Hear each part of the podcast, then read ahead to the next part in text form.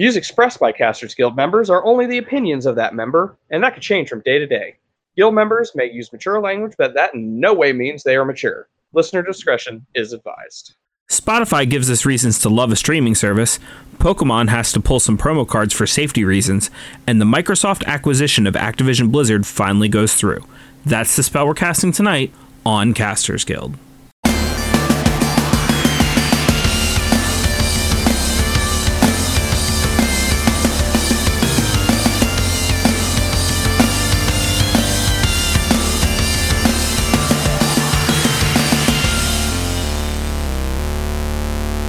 Thank you for tuning into this episode of Caster's Guild. I'm your guildmaster, Rick Perry, a whore who's good at math, a.k.a. the thought that counts. And I am your guildmaster, Baron Kane, a whore. I can't.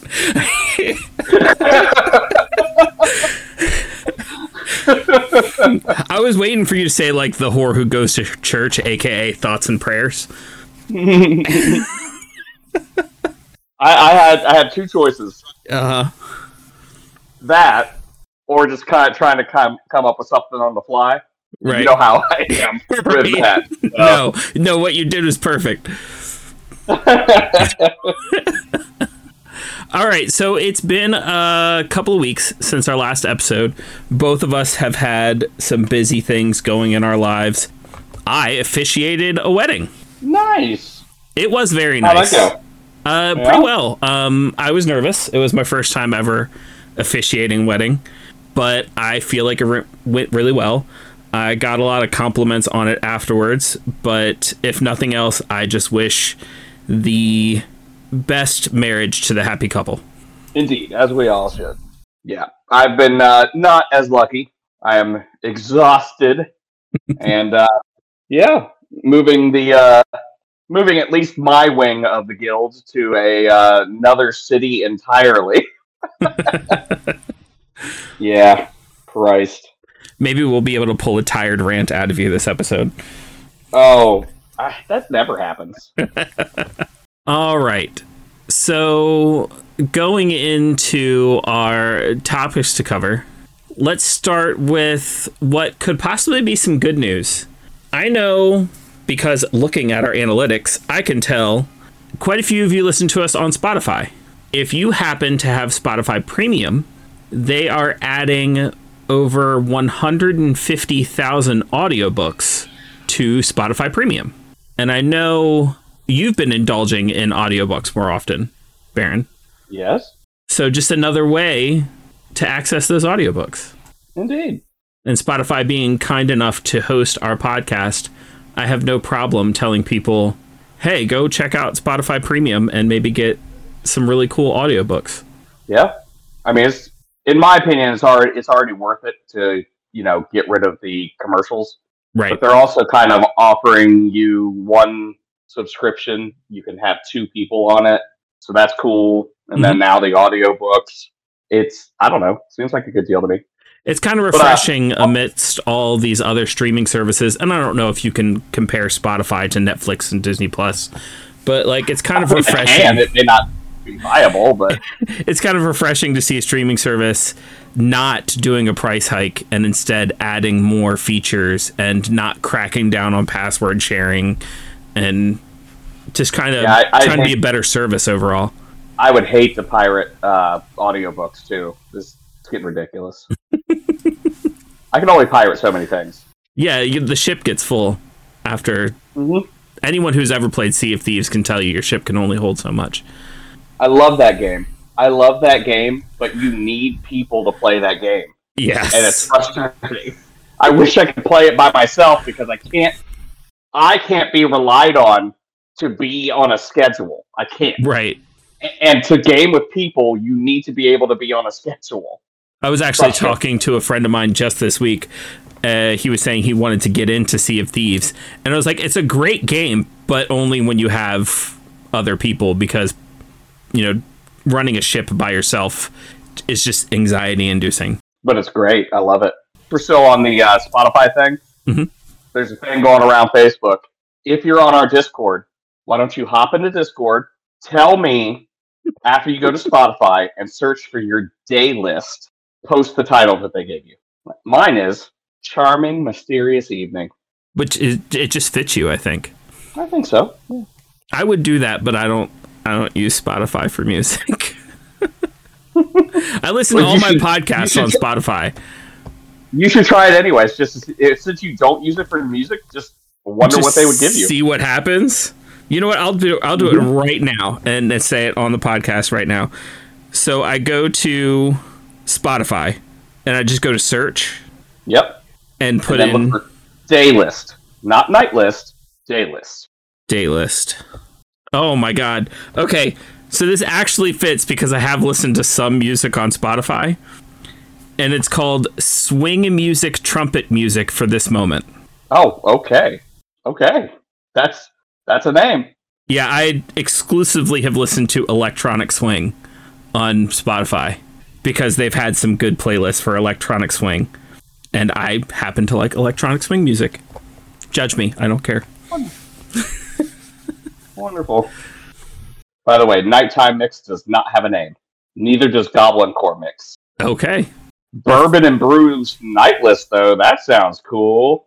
I feel like a Goblin Core is enough of a name that you don't need a name for that list. That's fair. I had debated actually talking about this on the podcast or not, but like since we're here, a bunch of the voice actors for the characters of Baldur's Gate 3 decide to make playlists for the characters that they play. And Baldur's Gate 3. Oh, okay. I like the involvement that these actors are taking in their characters. Agreed. Because they've been posting a lot. Well, the Astarion actor is doing a lot of cameos. Yes. And one of my favorite things to come out of all of this is Goostarion, which basically the voice actor was doing an interview and somebody asked, like, which of your characters would be best as a goose. And he was like, Astarion.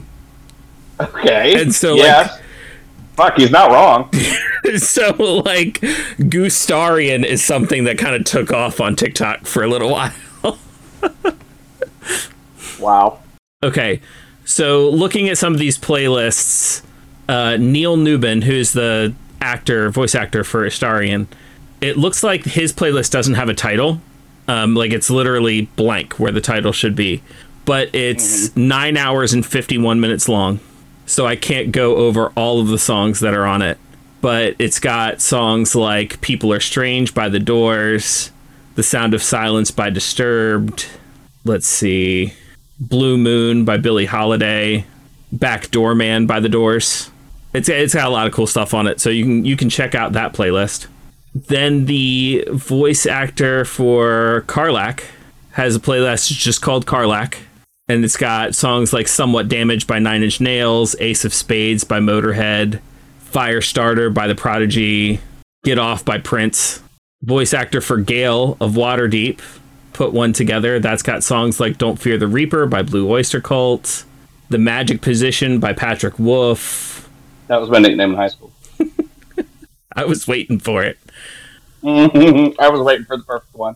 And last but not least, Fraser Blaxland, the voice of Damon, who, spoilers, I guess, he plays the tiefling blacksmith who helps Karlach with her infernal engine issues, didn't make a playlist for his character, but rather made a playlist dedicated for the ship between Damon and Karlach called Damon's Heartforge Music.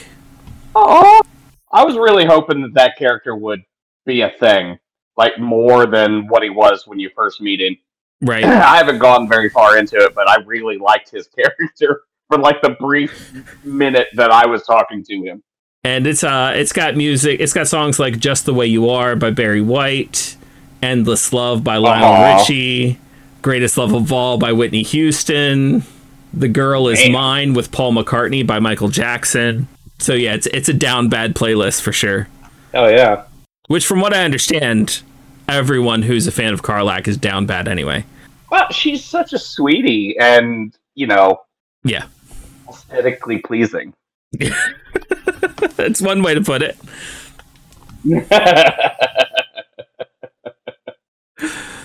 And again, no big spoiler, but awfully meta at a certain point. So right. All right, I have no idea how to segue, but Microsoft... Do we have like a muscle mommy thing to go? Okay, go ahead. Microsoft finally finished its deal with Activision and now owns Activision Blizzard. Oh, no. Oh, my God. Weren't they just having problems? Like, Microsoft is, like, laying people off and... I think you're thinking of Epic and BioWare. Microsoft probably, might have been part of that, probably. Too, but... That's what we were talking about. That's what we were talking about last episode was Epic and laying a bunch of people off. I knew that. I could just be making it up. I probably had a dream of the downfall of Microsoft. I don't know. A man can fantasize. I don't know. But that was a deal that's been. I mean, that was almost 2 years ago when they announced that they were trying to purchase Activision Blizzard. So this is getting a little worrisome.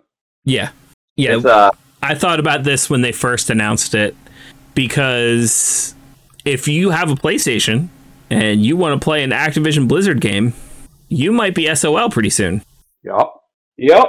So that means they own World of Warcraft now. Oh my God, not just World of Warcraft. World of Warcraft, Call of Duty... Right, but I mean... Call of Duty. I forgot about Call of Duty. Good Lord. Fallout, Elder Scrolls, Overwatch. Well, I mean, I knew they already had Bethesda, but I mean, with the Blizzard stuff. Well, yeah. But with this, they did acquire Call of Duty, Warcraft, Overwatch, and Candy Crush. Well, they got Candy Crush? Yeah. Oh, no. Which I know some of you gamers might be like, who cares? It's Candy Crush. Candy Crush is like one of the biggest grossing games of all time kills. At this point. If you play any app games on your phone, you've probably played Candy Crush. So at some point in time, yeah. Now, I'm looking at this on an article from Polygon, and apparently, they signed a deal in UK markets, signing some of the cloud gaming rights over to Ubisoft, and they also signed deals with PlayStation, Nintendo, Nvidia, and others, promising that Call of Duty would not be made console exclusive. Okay. And in some cases, some other Activision Blizzard games. That sounds cool. But they still have, whether or not it's exclusive, they still have Call of Duty, Candy Crush, Warcraft, Diablo, Overwatch, Guitar Hero, StarCraft, Tony Hawk, Crash Bandicoot, and Spyro, which were once considered Sony mascots. Oh yeah, that's right. Yeah.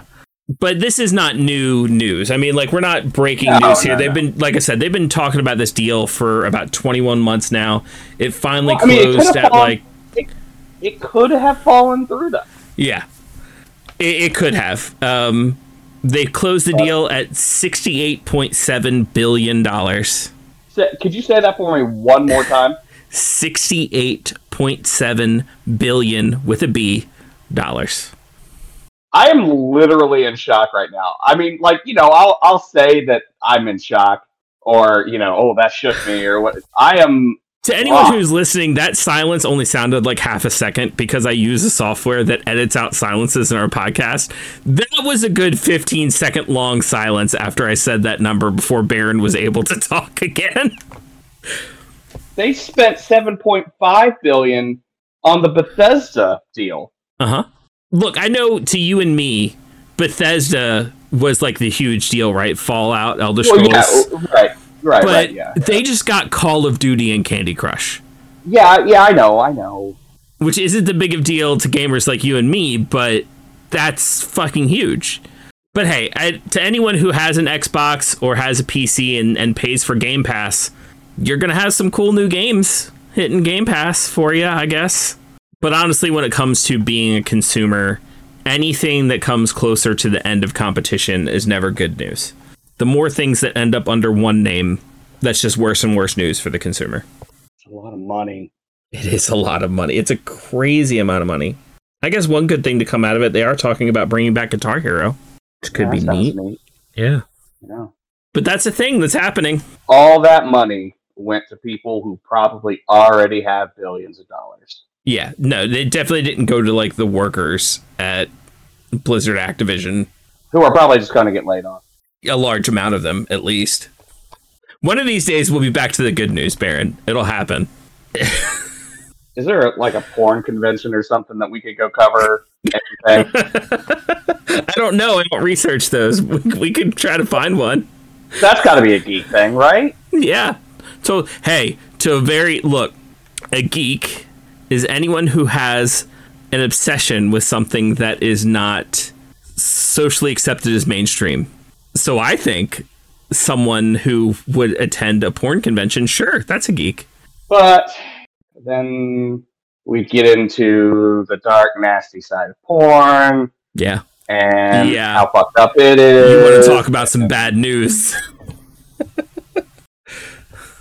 New York Comic Con just recently happened, and no one was trampled, and there was no one stole a pallet full of cards, and as far as I know, there's no bad news out of New York Comic Con.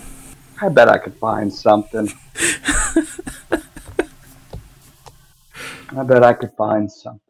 Just nasty, nasty news out of the New York City Comic Con. There was probably someone horrible there, more than likely. Probably one of the celebrities. Yeah. Like maybe a celebrity that shouldn't have a platform anymore, but yeah, there he is, right there, getting autographs. Like fucking Sniper Wolf? What the fuck? Did you hear about this? Uh-huh. For anyone who doesn't know, Sniper Wolf basically did a bunch of stuff, didn't credit a whole bunch of creators, so Jax Films came out and was like, hey, if you're not going to credit these creators, I am, so here's what they did. And then Sniper Wolf on an Instagram Live just showed up in front of Jax Films' house and was like, this is his house, and just doxed him on Instagram Live, because this is the world we live in. This is the hand that we're given. Am I not allowed to quote Phil Collins now? You absolutely are. You absolutely are. I just wasn't going to continue it. Okay. Man, you're just making it worse and worse. Okay. Here's something that is bad news for Drew Barrymore, but good news for her writers. And good news. Wait. You go ahead and do your thing. I'll do my thing afterwards, because I think it's related, but it's not the same thing. I mean, probably. I mean, I'm just saying that they have declined to return to her show. Right. Well, yeah, I heard that. Well, it's just the head writers, right? As far as I know, the three writers, like the main head writers. But without those three writers... Well, you know what? Hold on. I bet that there's a bunch of other writers that aren't going to show up either. Right. But just the head writers are getting the news. Right. It's probably that. My news is that Drew Barrymore is no longer hosting the National Book Awards ceremony. Oh, snap. Yeah. She has been replaced. You want to know by who? I absolutely want to know who. Mr. Reading Rainbow himself. What? LeVar Burton. Hell yeah. Give it to LeVar. Which is like, why is LeVar Burton not hosting every single one of those? I mean, I'm just going to assume it's his schedule. I'm going to assume they ask him every year, and like every year he's just like, no, I've got a thing. And like this particular time, they just begged him extra hard. And he went, you know what? All right, I'll be there. That has to be it, honestly. I'm finding it hard to hate Drew Barrymore on this, because... And this could be part of her plan. I mean, I might be falling for it, hook, line, and sinker. But a lot of what she's doing screams more of ignorance than malice. Like, she doesn't realize that what she's doing or what she did would be hurting people. And, like, she thought she was on the right side of things. And then after she figured out she was on the wrong side of it, she was like, but I had contractual obligations, and like, I'm sorry, and I didn't realize I'd be hurting this many people. But like I said, that could be me just falling for her her narrative. Yeah, it could be. I mean, it doesn't change. Look, I realize that a lot of these actors, they have publicists, they have people telling them what they should do. Mm-hmm. And, you know, I'm not just saying this because, you know, Drew Barrymore is Drew Barrymore, and she's been kind of cool for, you know, pretty much her whole career. Right. They have people who direct their actions because, you know, being, I don't even know how to word this, being as busy as like these actors are and stuff like that, they can't keep their mind in a bunch of different places at once. There's no way they can be researching every social issue. I mean, correct. I don't have the time to research every social issue. There's no way they do. No. So, I mean, I obviously am.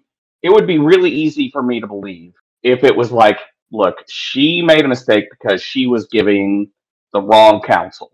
Mm-hmm. So, I mean, I'm right there in your boat. It could be a ploy. It could be, you know, her just trying to garner sympathy. But at the same time, it's like, it's a believable ploy. Yeah. I'm not saying celebrities are stupid, but I mean, they're kind of stupid. Yeah, there's a difference between being unintelligent and being ignorant of an issue. You know what I mean? Correct. And I think that once you get to that level, there are a lot of things that you're ignorant of, and you need people to tell you what's going on. Right. So, like, you know, me, where, you know, I have time to get on the internet and check out a bunch of different issues and stuff like that. I might be more educated in terms of what's going on than your average celebrity. Right. Maybe not as informed as that celebrity's advisors. Right. But yeah, I get it. God, it is a believable excuse. Yeah. Especially when it's like one of those, you know, hey, and, you know, I'm just going to paraphrase, and I know we keep saying dumb and stupid and stuff like that. But it's basically, hey, I'm just dumb. I don't know about this stuff. I have people telling me what to do. Right.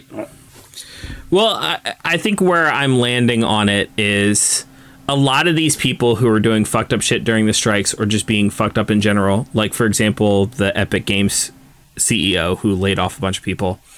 I can straight up say, fuck that person.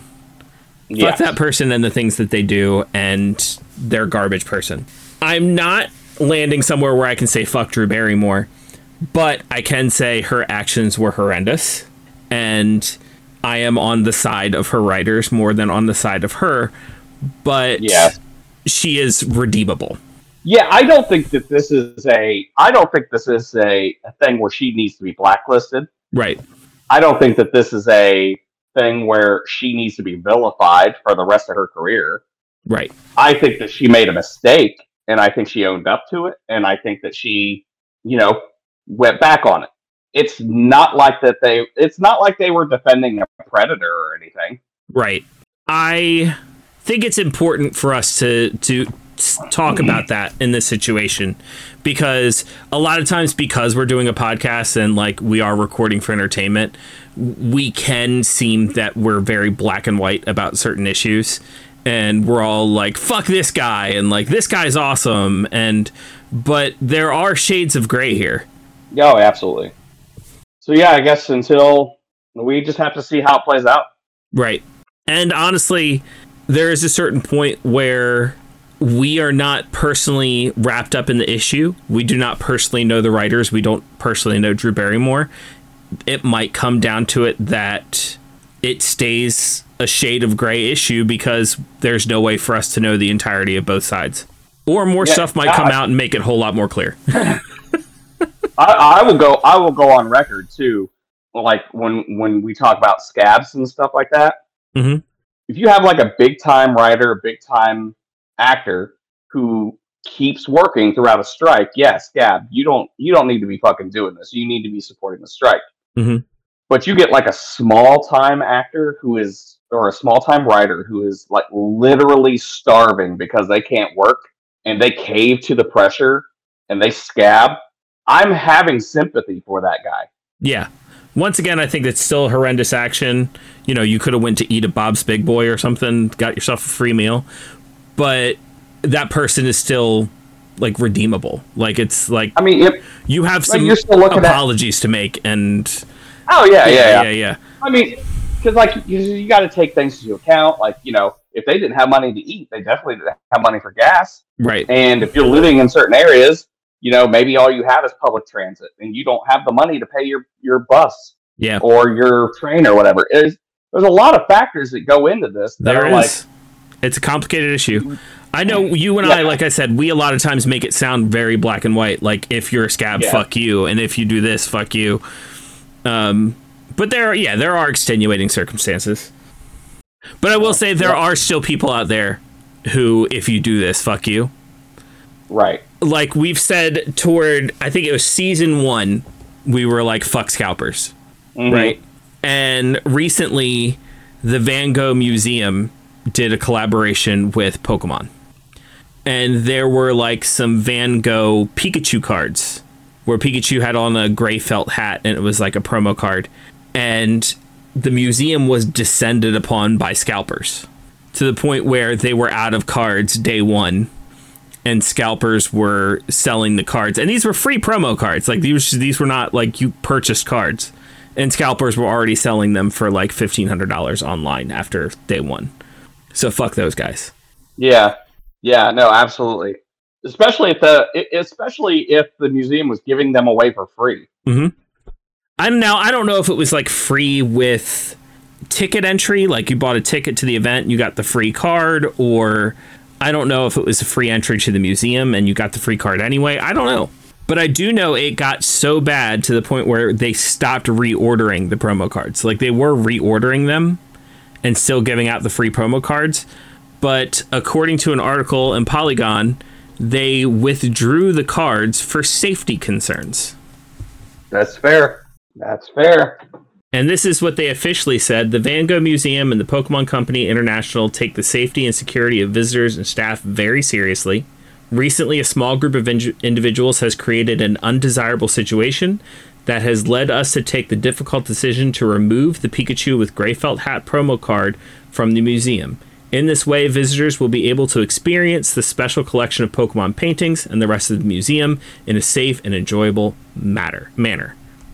The museum also said that the card will be made available for purchase at the Pokemon Center online store at some point in time in the future. You know what I think that they should do? What's that? And, you know, and obviously they have the money to do. I think that they should get that promo card and pump so many of them out that they're worthless. Yeah. I mean, that's definitely a good way to handle it. I think currently we don't know how many they're going to be making available at the Pokemon Center online store. Yeah, that's true, but I'm saying pump as many of them out to be worthless and give them away for free. Right. Like, screw it. If a guy wants to come through and it's like, hey, I'll take all thousands of those cards. Okay, here you go. And we're going to post online that you have 1,000 of these cards and you're charging $15,000 for it. Mm-hmm. Just fuck up the economy on these cards. The only drawback that I see is the scalpers aren't out anything if they do that. Because if they were free cards to begin with, they just aren't making money on the cards, but they aren't losing any money either. It's not like the people who go out and buy up all the booster boxes and then resell them for super amounts, and then like for some reason those became worthless. They're out all that money. Like the scalpers are out nothing but a little bit of their time to claim those cards. Well, how about they print a bunch of them and then take them to schools? Yeah, that could be cool. And just like in order is like a Van Gogh appreciation. Mm-hmm.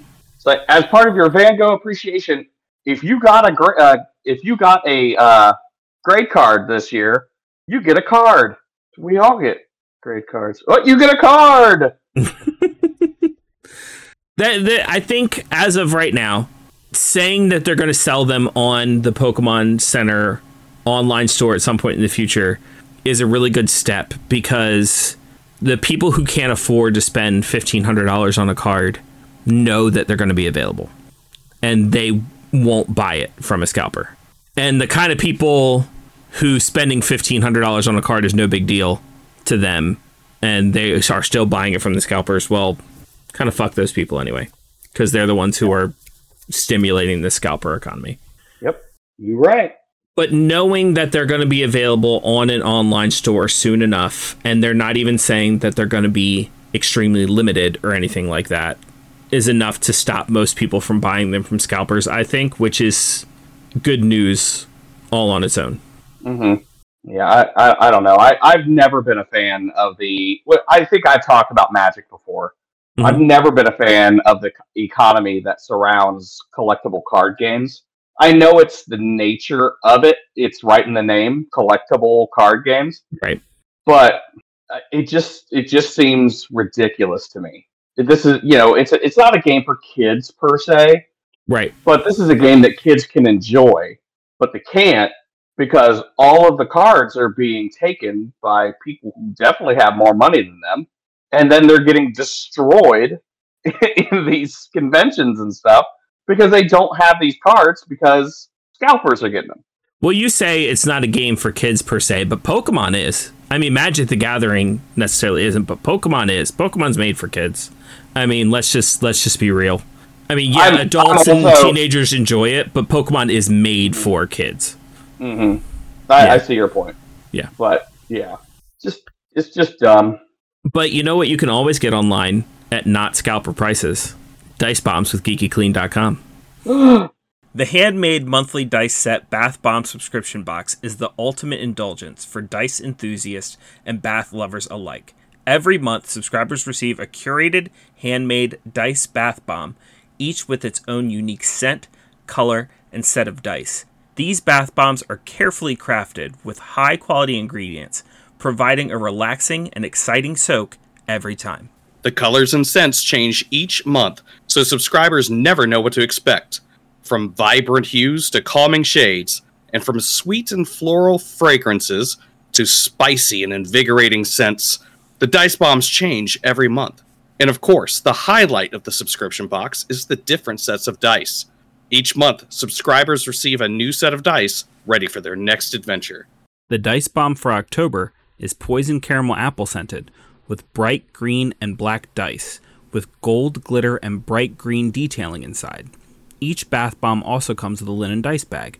And don't forget, you can get 10% off your subscription or any other order with our link or the discount code Guild Decree. So when it comes to card economies and everything like that, like you were just talking about, I think this is why it's good that some commander leagues are now allowing the use of proxies. So if you're the kind of person who wants to collect cards, you can collect cards. But if you're the kind of person who just wants to play the game, you can just use a proxy version of that card and not have to spend hundreds of dollars just to have a good deck. As far as I know, it's not like official, you know. No, yeah, you can't take them into an actual tournament or anything like that. Right. But I'm a huge fan of proxy cards because that really lets you just showcase your skill rather than... But then again, then you got a lot of people who are just getting proxies to make net decks, and I hate net decks. Yeah. There are positives and negatives. You get like a whole room of people who are just playing the same deck because it won a tournament. Yeah. Right. That's another reason I like the idea of having proxies for Commander, but not for Standard. Uh-huh. Because with Commander, that's usually a bunch of people goofing off anyway. Right. Because no matter how good of a Commander deck you have, when you have a 100-card deck and every card in that deck has to be unique, you can't have any doubles, chances of you putting together that same combo that champion did are pretty fucking slim. So if anybody wants to challenge me, I have a Xanathar deck waiting on you. With 2 Xanathars in it, because that's just how it played out. That's actually pretty good. Yeah, it's a Xanathar. One is my commander, and the other one is a completely different Xanathar card. Right. Yep. And if you know anything about me, Guildies, you know that deck is perfect and right up my alley. No, not Xanathar. I'm saying that wrong. No, it is Xanathar, right? Xanathar, the Beholder, right? Yeah. No. Nope. Xanagos is who I was trying to say. Oh, okay. So many different Z names in my geeky world. Xanagos. There you go. Not Xanathar, though you could have a Xanathar commander deck. That's why I didn't even question it. I was like, okay, it's got gelatinous cubes in it? What's going on? I'm here for it. I think I might do it. I might do a Tasha deck though. Is there a Tasha? There's gotta be. There's gotta be. Because we both immediately went for Google. Right. Because I'm a big fan of Tasha. Yes, Tasha the Witch Queen. And she's a Planeswalker, which is extra good for commanders. But as long as we're talking about Magic the Gathering, and I know we were just kind of negatively talking about it, but a new secret layer is coming out that is Princess Bride. Really? So yeah, you can get all the main characters from Princess Bride as Magic the Gathering characters real soon. Are these official? Can you use these in like tournaments and stuff? Yeah. I mean, not like I care because I don't do tournaments and stuff, but you know, hey, one of our listeners might. Yeah, I'm pretty sure. Now, there might be certain formats that ban secret layer cards. I don't know. I'm sure. Or they might ban certain cards because certain cards end up being powerful. I know a lot of people were concerned about one of the most recent secret layers being My Little Pony. And yeah. And some of the My Little Pony cards would be like, every card that has a smile gets this bonus. More concerned of all the My Little Pony cards that are going to get ruined in a jar somewhere. I wasn't going to take it there, but yeah, you're right. You're right. Waterlogged cardboard. Oh, boy. But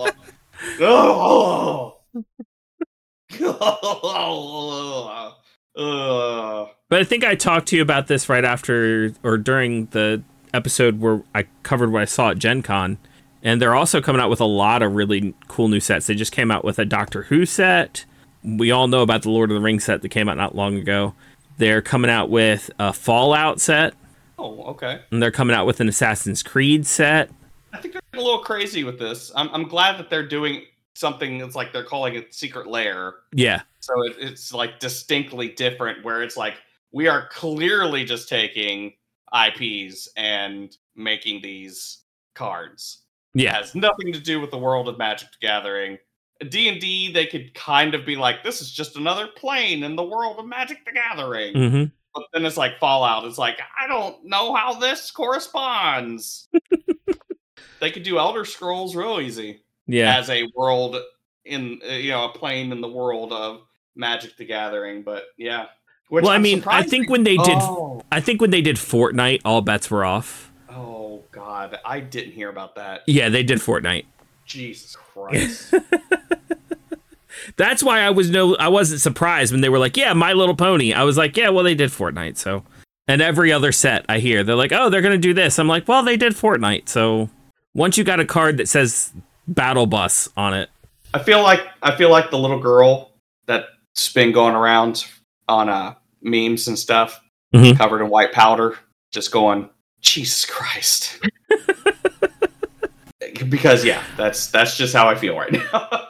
Right. You know that I'm not a biggest fan of Wizards of the Coast right now and a lot of the shit they've been doing. But we are talking about Magic the Gathering and some of the cool shit they're going to be doing. I want to be excited about Planescape so bad. But I also know I'm not going to be buying any of these books. Nope. They burned me way too many times. Sorry. Yeah. I was excited about it, too, before I got the Dragonlance books. Yep. Because Planescape is now coming. It's been officially announced. Brendan Lee Mulligan did a nice little thing about it. You know, that just proves to me right there that Wizards of the Coast knows they fucked up somewhere. Yeah, that's true. If they're like, yeah, let's go hire this guy. The community seems to like him. I think that if they can prove to me that they're going to fucking change some shit up, I might give him another chance, but as of right now, no, I can't. Yeah. I can't. And I'm not ready for another miss the mark apology. Oh, man. We really missed the mark when we hired the Pinkertons to kick down somebody's door. Such a mark. Such a mark, and we missed it. Oh, man. Chucky darn. I don't even know if they ever released an apology about that one. Oh, no. No. They let the YouTuber take care of that. Yeah. Because I'm pretty sure that they got the fallout from all that, compensated the YouTuber in some way, and the YouTuber was like, no, I'm cool. Yeah, it wasn't that bad. Yeah. Nope.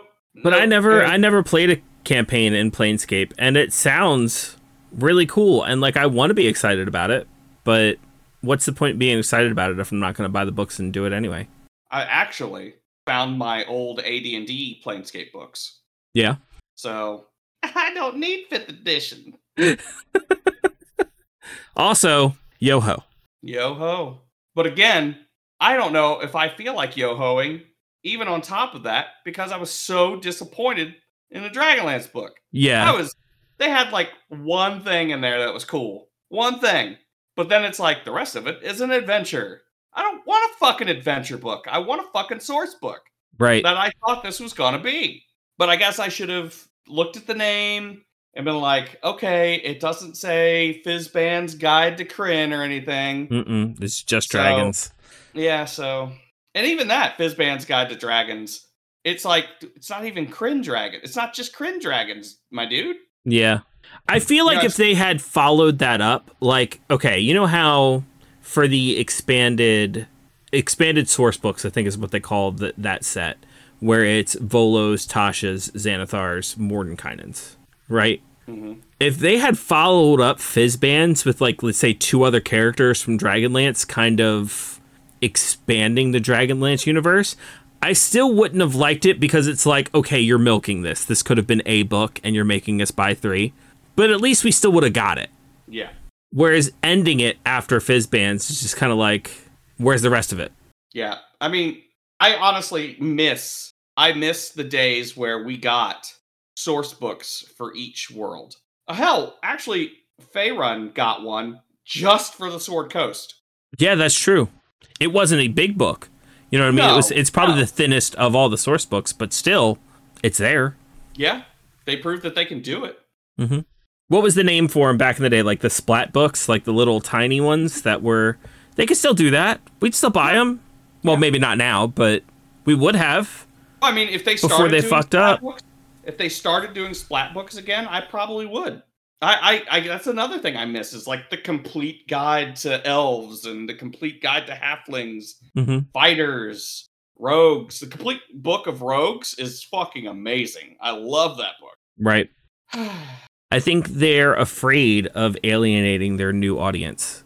There's another thing too, is they think that if they release small books like that, they'll have to charge less and they won't make as much. Mm-hmm. Which is they would have to charge less, but they definitely would make more. That's such a billionaire way to look at things, though. Yeah. It's like, if I don't get as much money, if I don't get this much, then I'm not. But it's like, you got to look at your percentage. You're not going to put in as much to a small book. So you're still making the same percentage of stuff. And you're increasing goodwill. And honestly, they're not even really, if that's the case, they're not even looking at it in the long term, because like you could sell these books twice and there are people who would buy them twice. Because let's say they do, like, let's use the example that you just said, the complete guide to elves and the complete guide to halflings and the complete guide to all these different races, right? Then once you've printed them all, you print them again in a big hardcover book and it's the complete guide to all of these, like the complete collection. And people are going to buy it again. You know what I think that they should do is, this is what I think that they should do. They have an adventure that they're ready to put out, right? Let's just say it's a Planescape adventure. So one year they could devote, or even, you know what? Half the year. So they have this one adventure that they're going to devote half the year to. Throughout that year, they release a source book. They release... I don't know, a guide to the races, a guide to the heritages, something. Mm-hmm. 3 guidebooks that are all just lore and background and just familiarization with the world that this adventure is set in. So you get people all pumped up for that adventure, and then you're like, boom, here's the adventure with some more choice stuff in there. You know, this is a special background that is going to come with this because it's relevant to the game. And there's a new character, or here's some magic items. And that's the other thing, too, is like, I guess I don't really know so much about the adventures because I haven't gotten to run them. Mm-hmm. But they should have special, unique magic items that they're putting in each of these adventures. That is one thing they definitely do. Okay. They definitely do that. As a matter of fact, on D&D Beyond, when you... look at the adventure on D&D Beyond, let's say you want to buy an adventure. Instead of buying the adventure, you can buy, what do they call it in D&D Beyond? I don't want to like misspeak here. But basically you can buy all of the items and backgrounds and races without buying the adventure, and it's cheaper than buying the whole book. Oh, okay. That's a good way to utilize D&D Beyond. Yeah. So like you can still create a character and like give them those items and give them those options without necessarily having to buy the entire adventure to add those items to your library. Mm-hmm. Also say that they completely missed the mark on Kender in the Dragonlance game. But that's just me being a big Dragonlance. Okay. So yeah, they call it compendium content.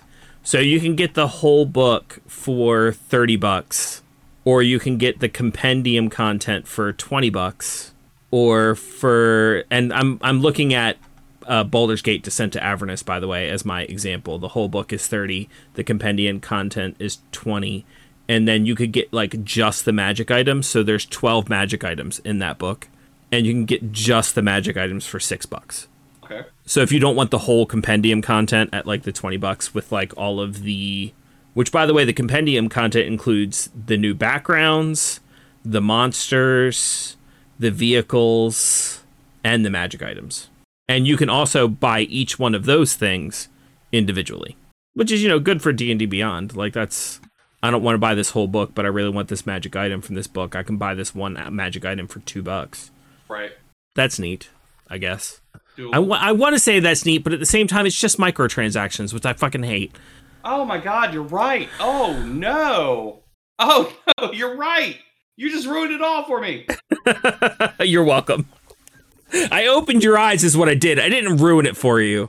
Okay, that's fair. They had their hooks in you for like half a second, and I pulled you back into reality. You're absolutely right. I can't even deny that. And look, I did pull up D&D Beyond, and first page, main page D&D Beyond, there's Brendan Lee Mulligan talking about Planescape. Look, Brendan, I trust you. I do. And the only reason why I say I trust him, now granted, you know, again, it could just all be a face that he's putting on. It could be not real, whatever. But he seems to be very, very anti-capitalist ploys. I mean, you know the BBEG in every one of his campaigns is capitalism. Yeah.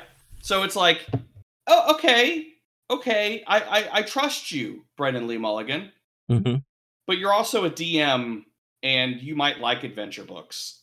I don't know. I want to trust him so much. So next bit of info here, especially after my rant last week, I didn't have time to look up another billionaire so that I could, you know, mess this one up too. Oh, is this your nemesis of the week? This is my... No. Well, I feel like if he was, that we won. Okay. All right. Unity CEO, John... Riccatelio. There we go. Steps down after the pricing blow up. Via Wired. He apparently... Oh, so the thing where they were going to charge like per download or whatever? Mm-hmm. Or per install? Okay. Mm-hmm. I'm with you. So, yeah, so he is... stepping down and retiring. And part of me wants to say fuck yeah, but another part of me is just like, that just means he gets to go enjoy his millions or billions of dollars or whatever it is. And yeah, which we all know that's how it was always going to go. Right. We do. But I think that we got the best possible scenario out of that in getting this guy out. Yeah. Because we weren't going to get like the Nintendo... thing of taking a cut to his own salary in order to better pay people or making better decisions. Like the best case scenario in this particular one is just like, go away. Yes. Because you're not going to do better. That's all we're going to get. But yeah, so, I mean, I guess good news for Unity people. I'm very sure that they're going to be walking back a lot of those policies that he enacted. Sure. I know that they said that they needed to, you know, they didn't say this directly, but they definitely missed the mark. I think, if I'm not mistaken, this is the same guy who, after he took over, was like, we could charge for reloads in Battlefield. Like, we could charge microtransactions where if someone's out of bullets, they could pay 50 cents. I'm going to look that up because somebody definitely said that, and I want to say it's the same guy. Oh, my God. Yes, it's the same guy. He wanted to charge $1 per reload in Battlefield when he was EA's CEO. And then later he became Unity's CEO. and wants to charge per install on these fucking games in the Unity engine.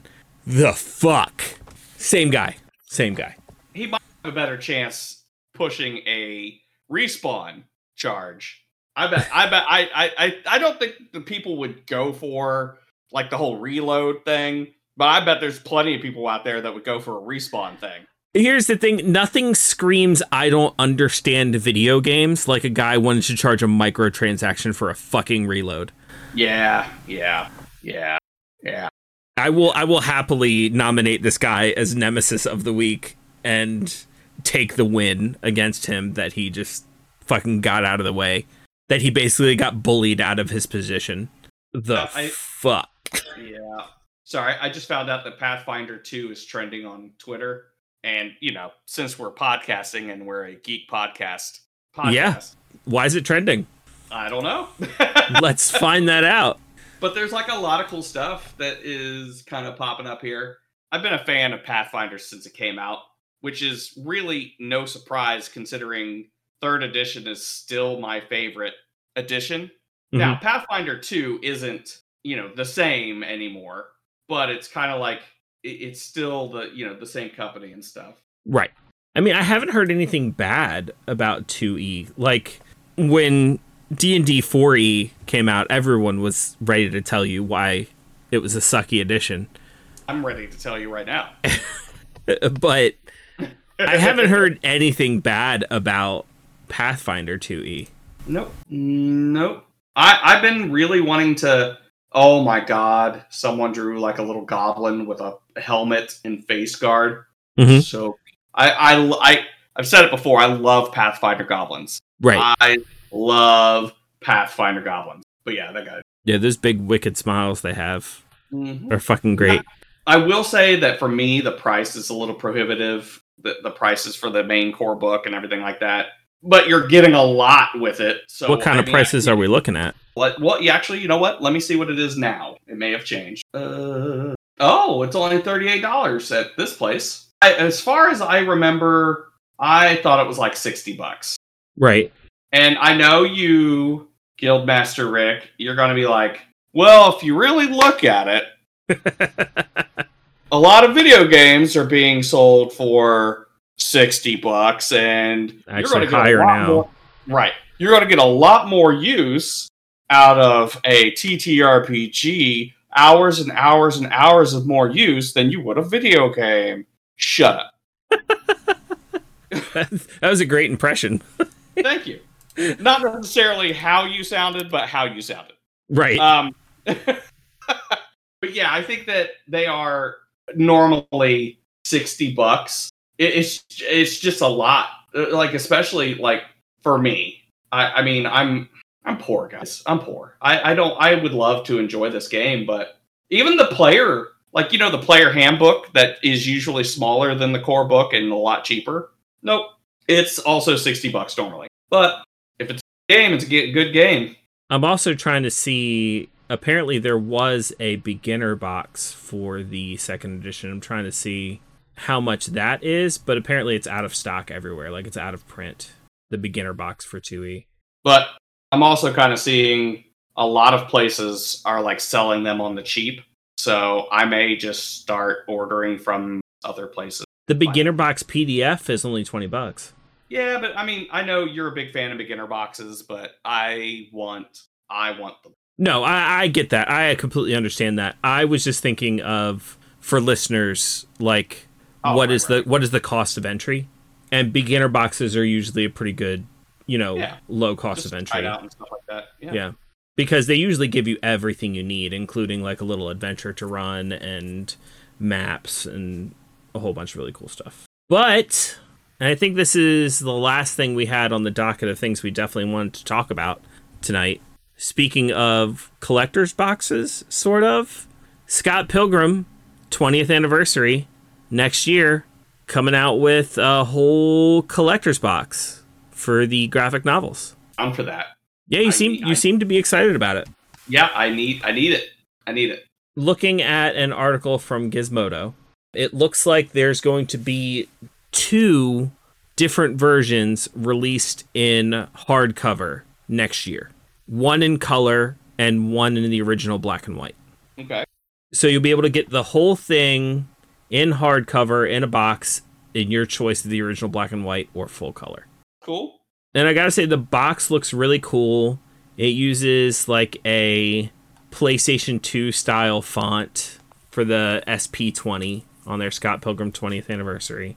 And if you've never read these graphic novels, please do it. They're fucking amazing. If you're listening to our podcast, you've never read these graphic novels, these things are a love letter to geeks like us from beginning to end. Indeed. And it's only appealing more and more to the younger generations as the spawn is really into it now. Yeah. I will say, if you've never read it or never watched the movies or anything like that, Scott Pilgrim may be the protagonist of the series, but for the majority of the series, Scott Pilgrim is a piece of shit person and not meant to be a role model. Right, exactly. So, it's a series about two pretty toxic people that start a pretty toxic relationship to the point that it literally kills the people around them. So, don't be one of those guys who reads it and goes, I'm just like Scott, or, you know, it's the same kind of people who watch Batman and be like, oh yeah, I want to be just like the Joker because the Joker was right. It's like, no, he's pretty toxic. Or I want a relationship like Joker and Harley Quinn. That's pretty toxic. Don't be the guy who's like, I want a relationship like Scott and Ramona. It's pretty fucking toxic. Right. And we all know there's something else coming out that's Scott Pilgrim soon that I can't talk about, but maybe after a certain strike is completely done. We'll talk about it. I will also say, too, that I got in a big conversation with Spawn, and we were pretty sure, like, the only non-toxic person in that, in the movie, at least, in the movie. Mm-hmm. We originally said Knives, but I think that we went and we said Kim instead. Yeah. Because even Knives kind of did her thing in that movie where it was just like... Yeah. Yeah. Victim blaming? Yeah. Yeah. And, but then Kim... Kim is definitely holding on to some resentments. Yeah, but not acting. Rightfully. But not, yeah, yes, she's not like toxically acting out on those resentments. Like she's actually trying to use those resentments and try to guide Scott in the right direction. Yeah, yeah, I agree with that assessment. Yes, but with that, I think we're gonna call this an episode. So email us at castersguild.com. Tell us what other ridiculous shit that John Riccatiello or whatever his name is said that we can laugh about. I'm because sure there's a whole list of crap. $1 per reload. Or you know what? Just make up some funny things that he could have thought of. Yes. Make us that would be great. Tell us something that you think he said. Make it up on the spot. You know what? You guys do that, we will take the best one, and we will guild decree it into canon. That he said it. That it was, oh my god, yeah. We haven't used a guild decree in a while. Yeah, I think that's a perfect use for one. Yep. In fact, man. Actually, you know what? I really, really think that this next podcast is going to be our season finale. Yeah, good chance of that. Get in there. Get it in quick. Get it in. And we will pick the best one, and on our season finale, we will make that canon, and we will credit you with the idea. So yeah, email us, castersguild@gmail.com. Get us those Unity CEO quotes, or former Unity CEO, I guess now that he's stepping down. Join us on the Caster's Guild Discord. That's where all the fun stuff is happening, and we will see you in the next one. Bye-bye, everybody. Bye-bye. Bye. Bye. Bye. Bye. Pay $1 for a bonus episode.